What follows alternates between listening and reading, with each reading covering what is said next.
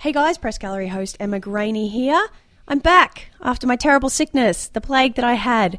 Just a quick reminder to subscribe to the Press Gallery if you haven't already. Uh, throw us a rating on wherever you listen to podcasts as well. That would be great. And um, if you have any questions or comments or concerns or photos you want to send me, please do so. I am at egraney at postmedia.com or super easy to find on Twitter, Emma L. Graney. Enjoy this week's episode. Hooray!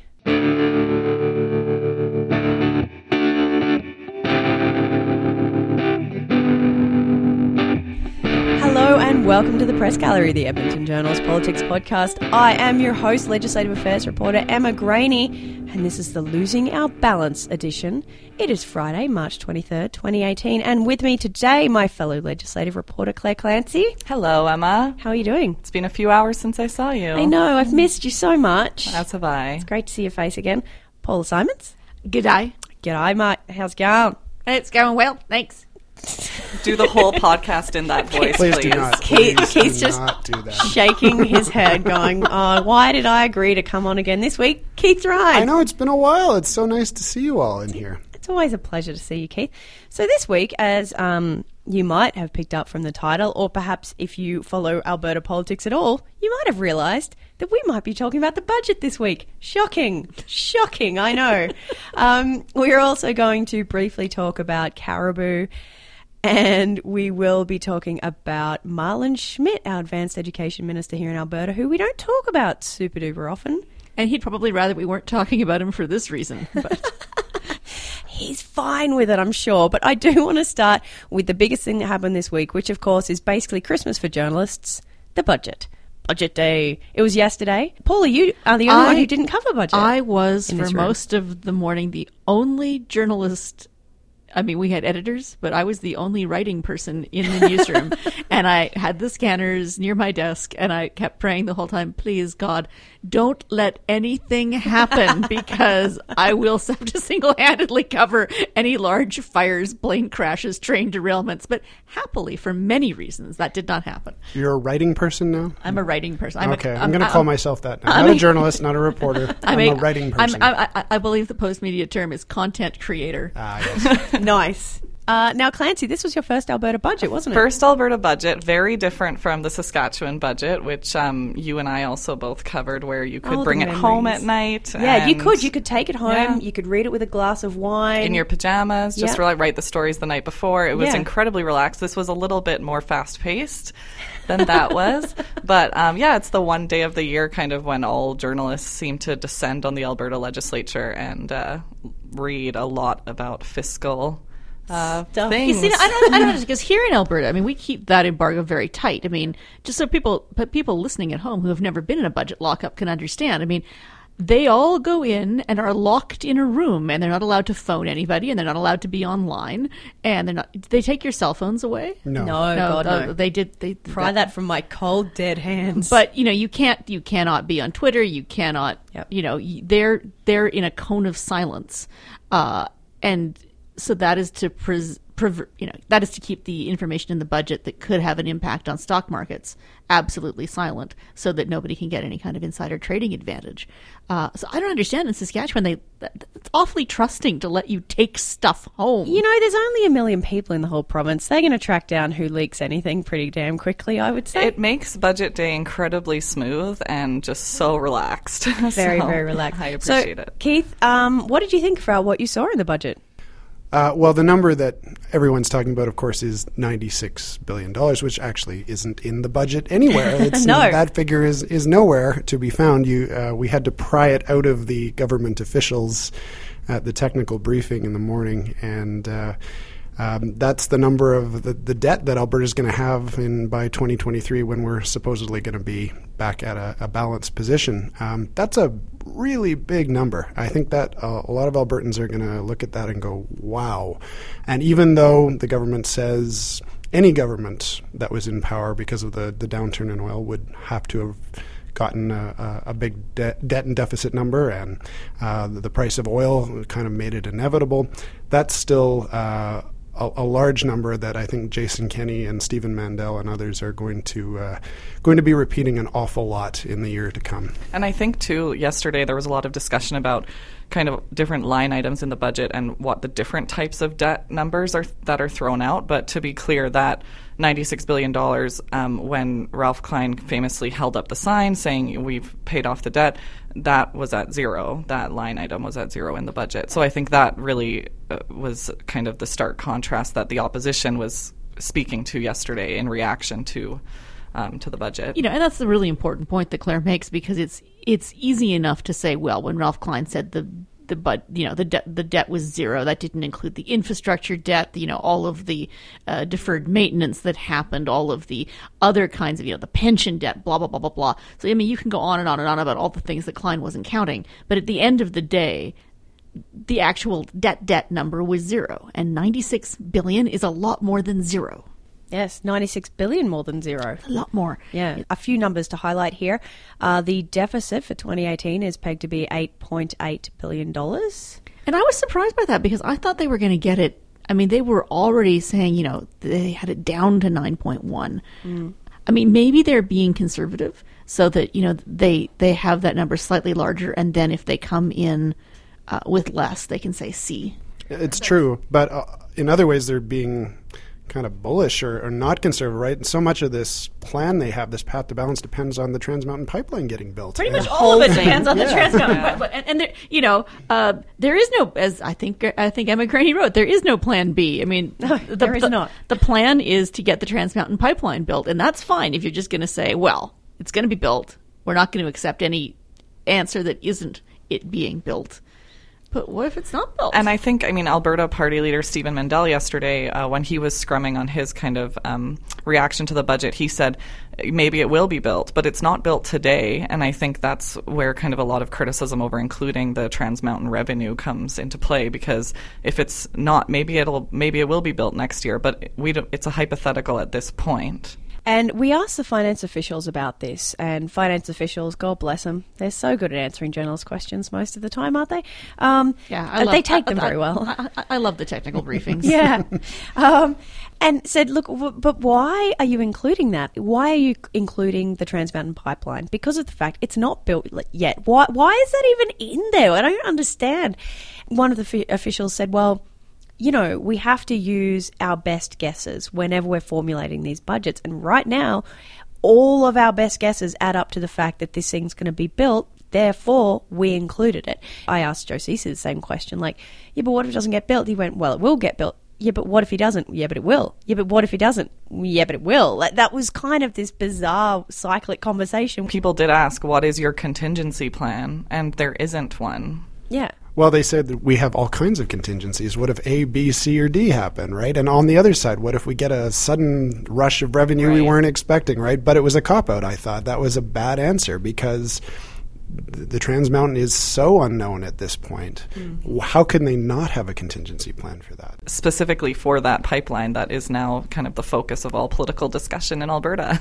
yeah, absolutely. Yeah. And he and to, further to your point, Keith, of course, Joe Ceci said, "Well, you know, getting back to balance doesn't just it's not just about the pipeline. We have lots of plans. Look, we're going to keep spending under control. We're going to keep it below population growth and inflation.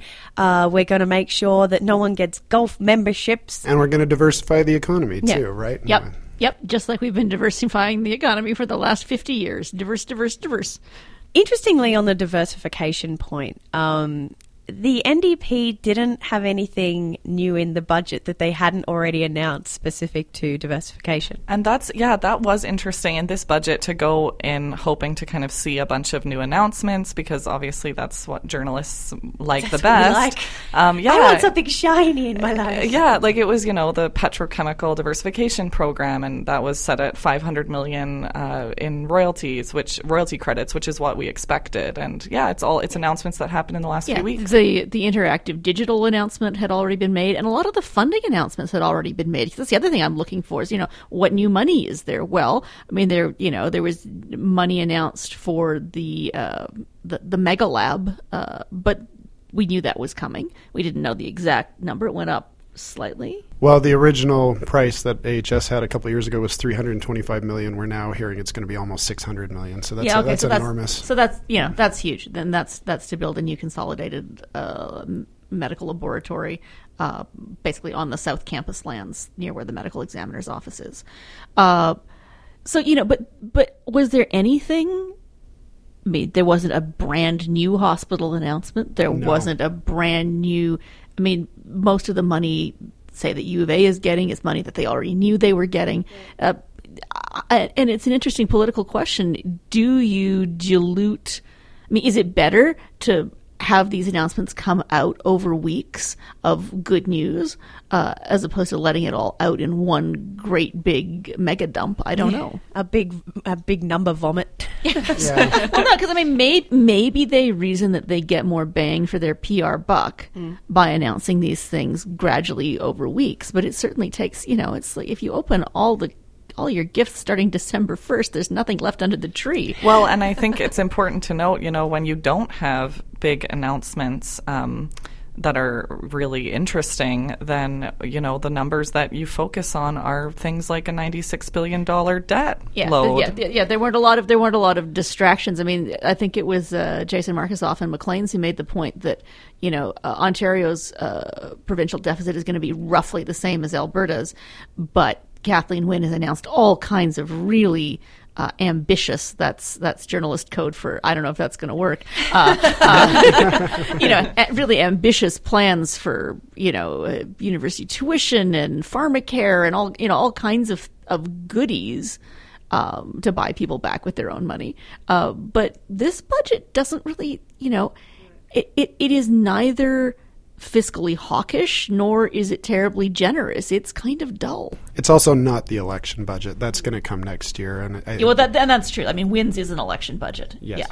You've got to have bells and whistles in an election budget, that's for sure. What was funny this week as well, speaking about pre-announcements, uh, was that uh, I was at AM, AAMDC, now called RMA, Rural Municipalities of Alberta Conference, uh, spring convention, and they had their bear pit in the morning with the um, a bunch of ministers, uh, 17 ministers on Wednesday morning.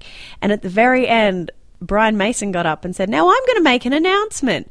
I was like, seriously, Brian? Ah. And he announced about the rural bus service that uh, they're going to give money to municipalities, to like small municipalities, to connect them with medium-sized cities and that kind of thing. He said, "Oh, you'll find out more in the budget tomorrow." So even that he couldn't keep under his hat. Fair enough that he did it at AMDC because it's your perfect audience, right? That's the last time you ever get to say that. AMDC.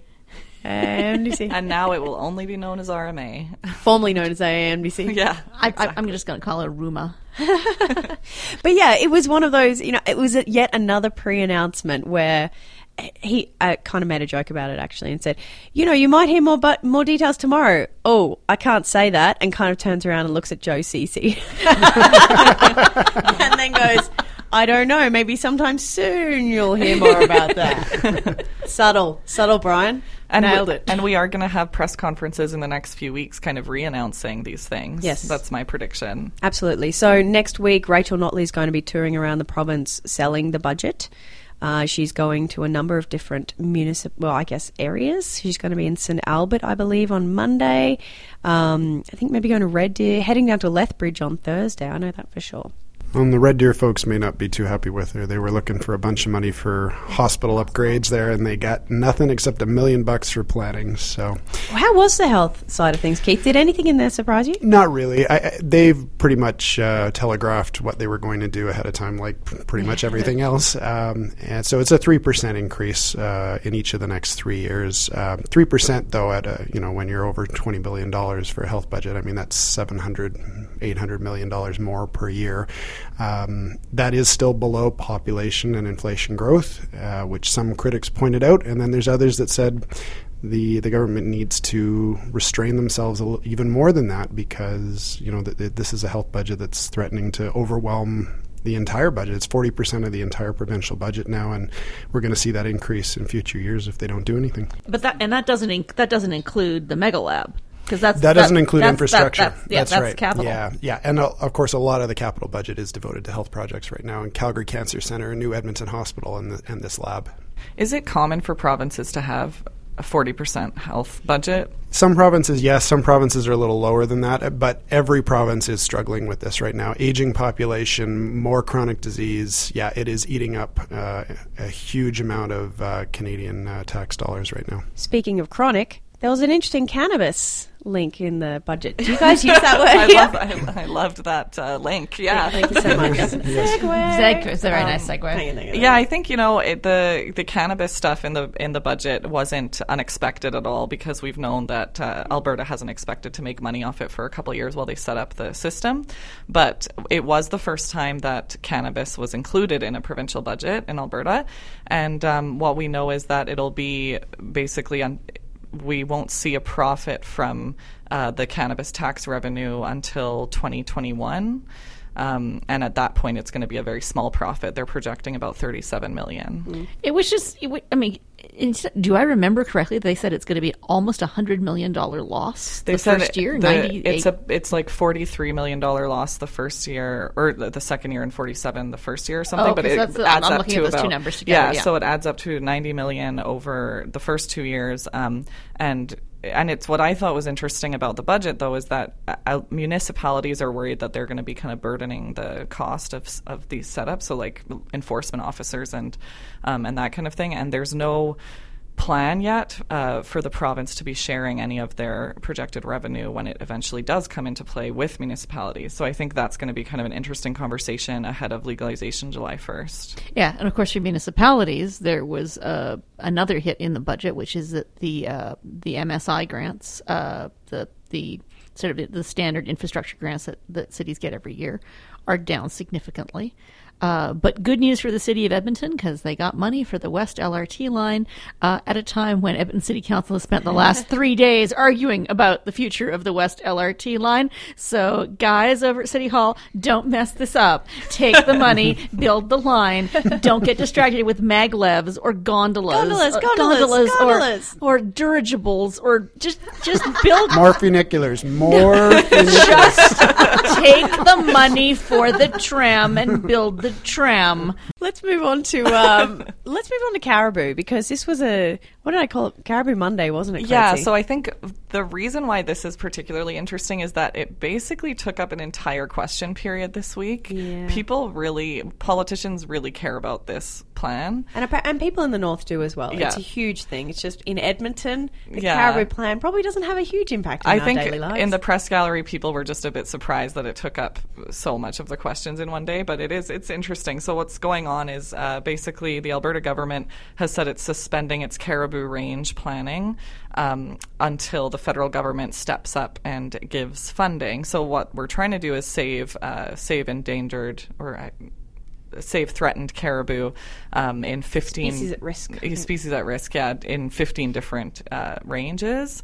Um, it does affect people in northern Alberta because that's where the caribou live, and um, you know residents are really concerned that it's going to uh, affect their economy if we create kind of conservation areas. Um, so basically, what happened on uh, Monday was that.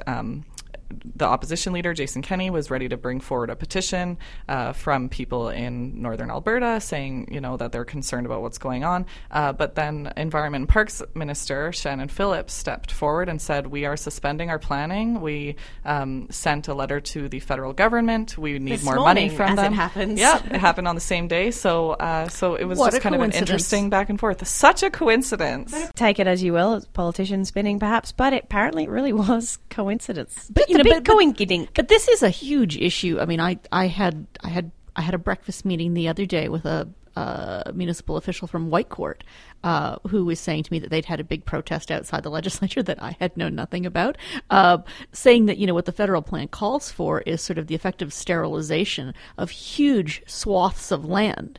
Uh, because this is not so much about protecting caribou per se it is, as it is about protecting caribou habitat.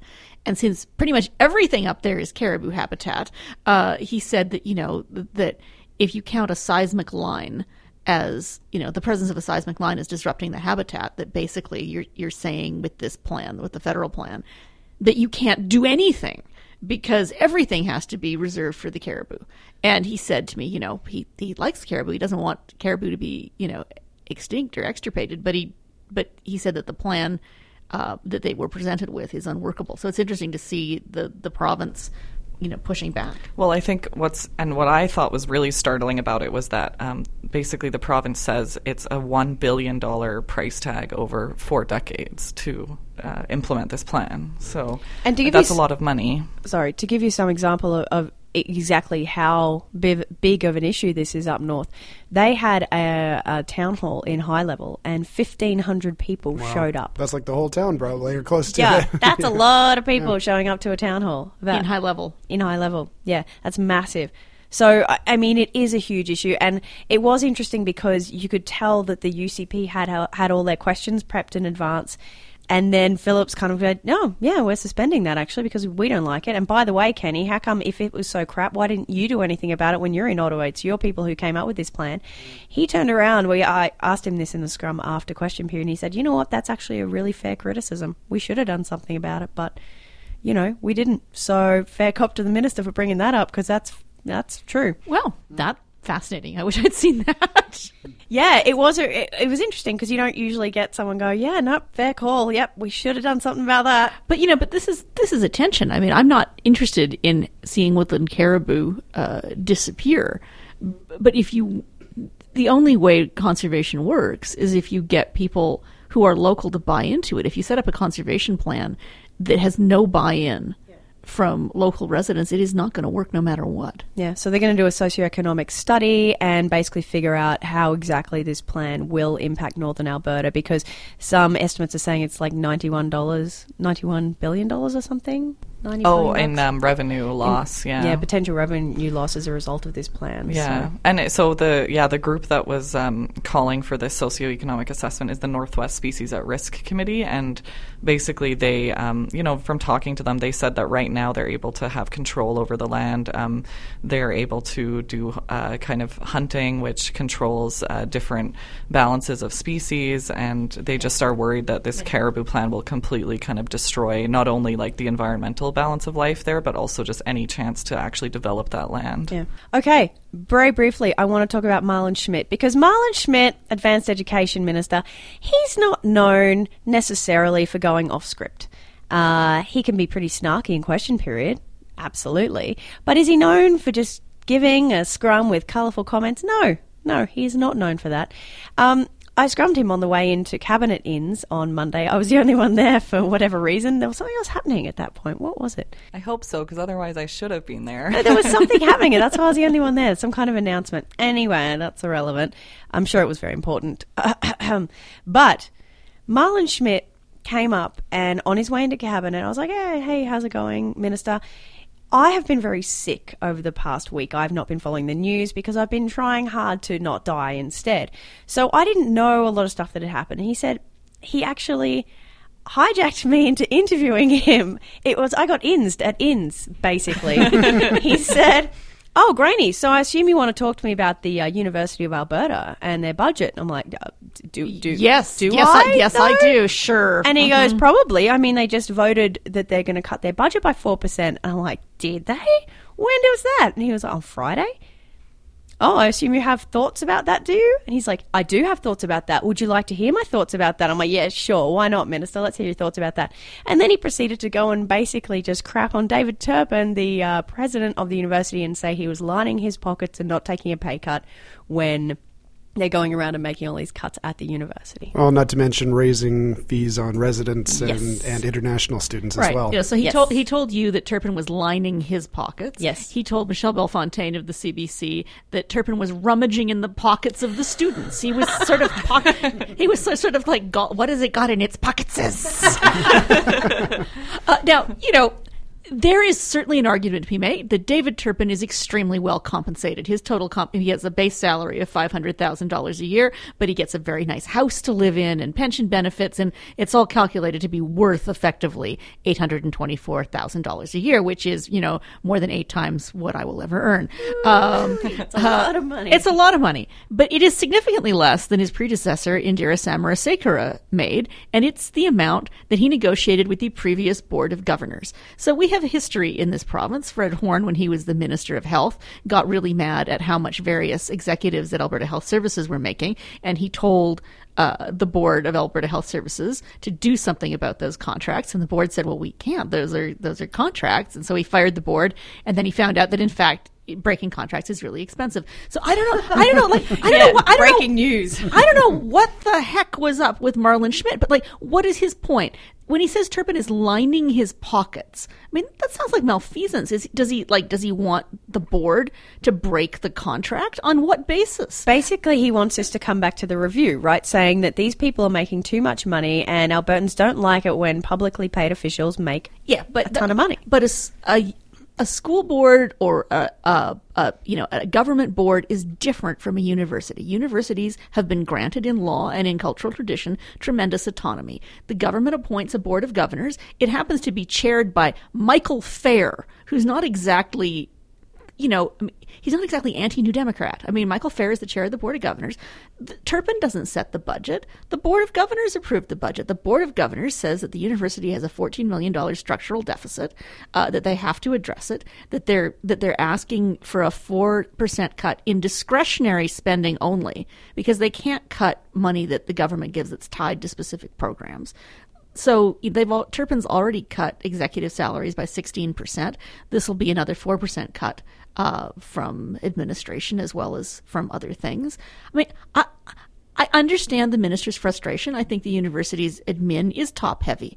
I, I think that they pay too much money to people to push paper and not enough money to the people who actually teach the classes.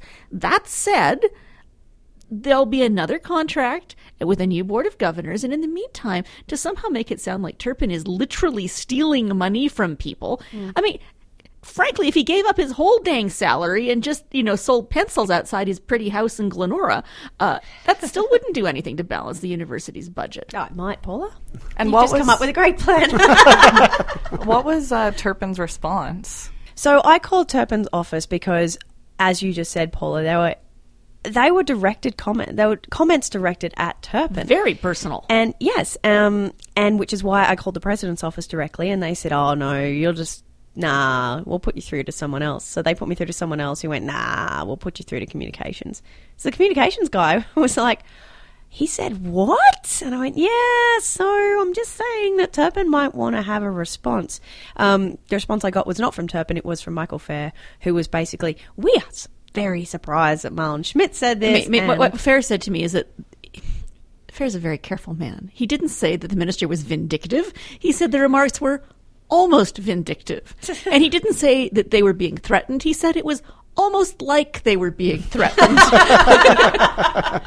so it, it's interesting because there's a long history in this province of governments appointing chairs to the board of governors who are like, you know, party members and good loyalists, and they figured that the chair of the board of governors will be on the side of the government. And almost inevitably, you put somebody in that chair and they care about the university more than they care about their political, you know, appointers. And so Phair is following in quite a venerable tradition of pushing back. Now, I mean, I wrote a column that said that. A lot of people got mad at me and said, how dare you, Paula Simons, be in favor of higher fees for students?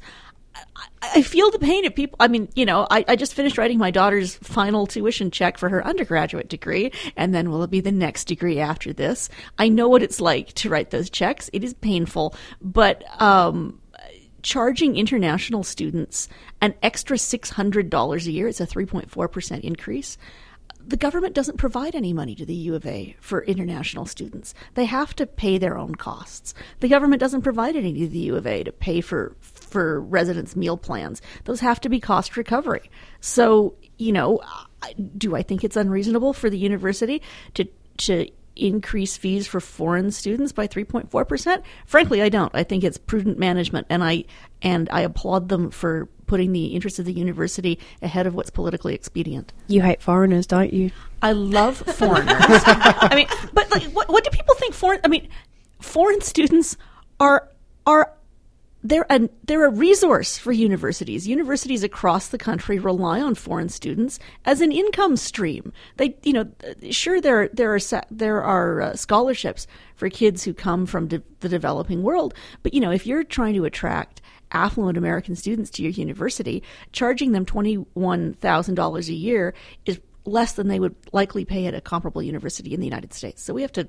understand that we're in an international market. We have to price ourselves accordingly. Fair enough.